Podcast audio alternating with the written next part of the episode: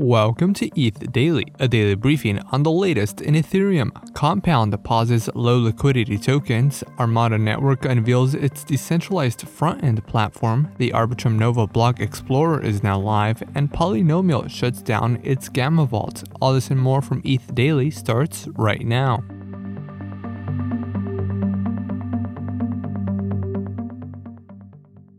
Compound Governance passed Proposal 131, which pauses the token supply of four tokens on its V2 market. Users are no longer able to use ZRX, Basic Attention Token, Maker, and YFI tokens as collateral for loans. The pause was made as an effort to reduce the risk of a potential Oracle manipulation based attack on low liquidity tokens. The proposal comes a week after Solana based decentralized exchange Mango Markets suffered a $117 million exploit from a price manipulation attack on its native token. Compound founder Robert Leshner urges users to migrate their positions to Compound v3, which he says is resistant to the Oracle attack vector.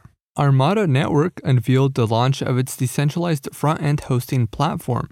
Armada's hosting services operates on a network of trustless community run nodes and allows hosting to be controlled by any on chain address. Theos, Synthetix, and Audius are among the projects to have partnered with Armada on the initiative. Currently, many decentralized organizations rely on core team members to update DNS records. Most open source frontends also point to a centralized gateway. Armada aims to decentralize access to DNS and hosting controls. Armada plans to release a white paper with technical details in the near future. Arbitrum released a block explorer for its Arbitrum Nova chain. The explorer is powered by Etherscan, providing users with a familiar interface to track their transactions. Arbitrum Nova uses a data availability committee for off chain data storage. The chain is powered by Offchain Labs AnyTrust technology. Arbitrum Nova is also being used to power Reddit's Community Points program. Reddit points are ERC20 tokens which are earned by users for engaging in subreddit communities. Offchain Labs warns that Arbitrum Nova is still in a beta phase and could contain potential undiscovered vulnerabilities.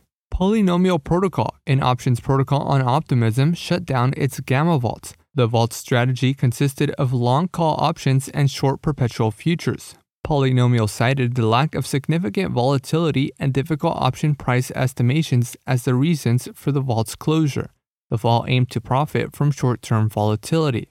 Since Gamma Vault was deemed unprofitable over the recent months, Polynomial is compensating Gamma Vault depositors with a share of 13,000 OP tokens to offset any losses. Users who deposited prior to October 19th are also receiving a 10% multiplier. And lastly, SafeDAO ecosystem proposal number two, a proposal seeking to enable safe token transferability, is now open for discussion until October 30th. Voting for the proposal is expected to go live next month. If passed, unvested tokens would still remain non transferable. SAFE is the native governance token for SafeDAO's smart contract wallet protocol.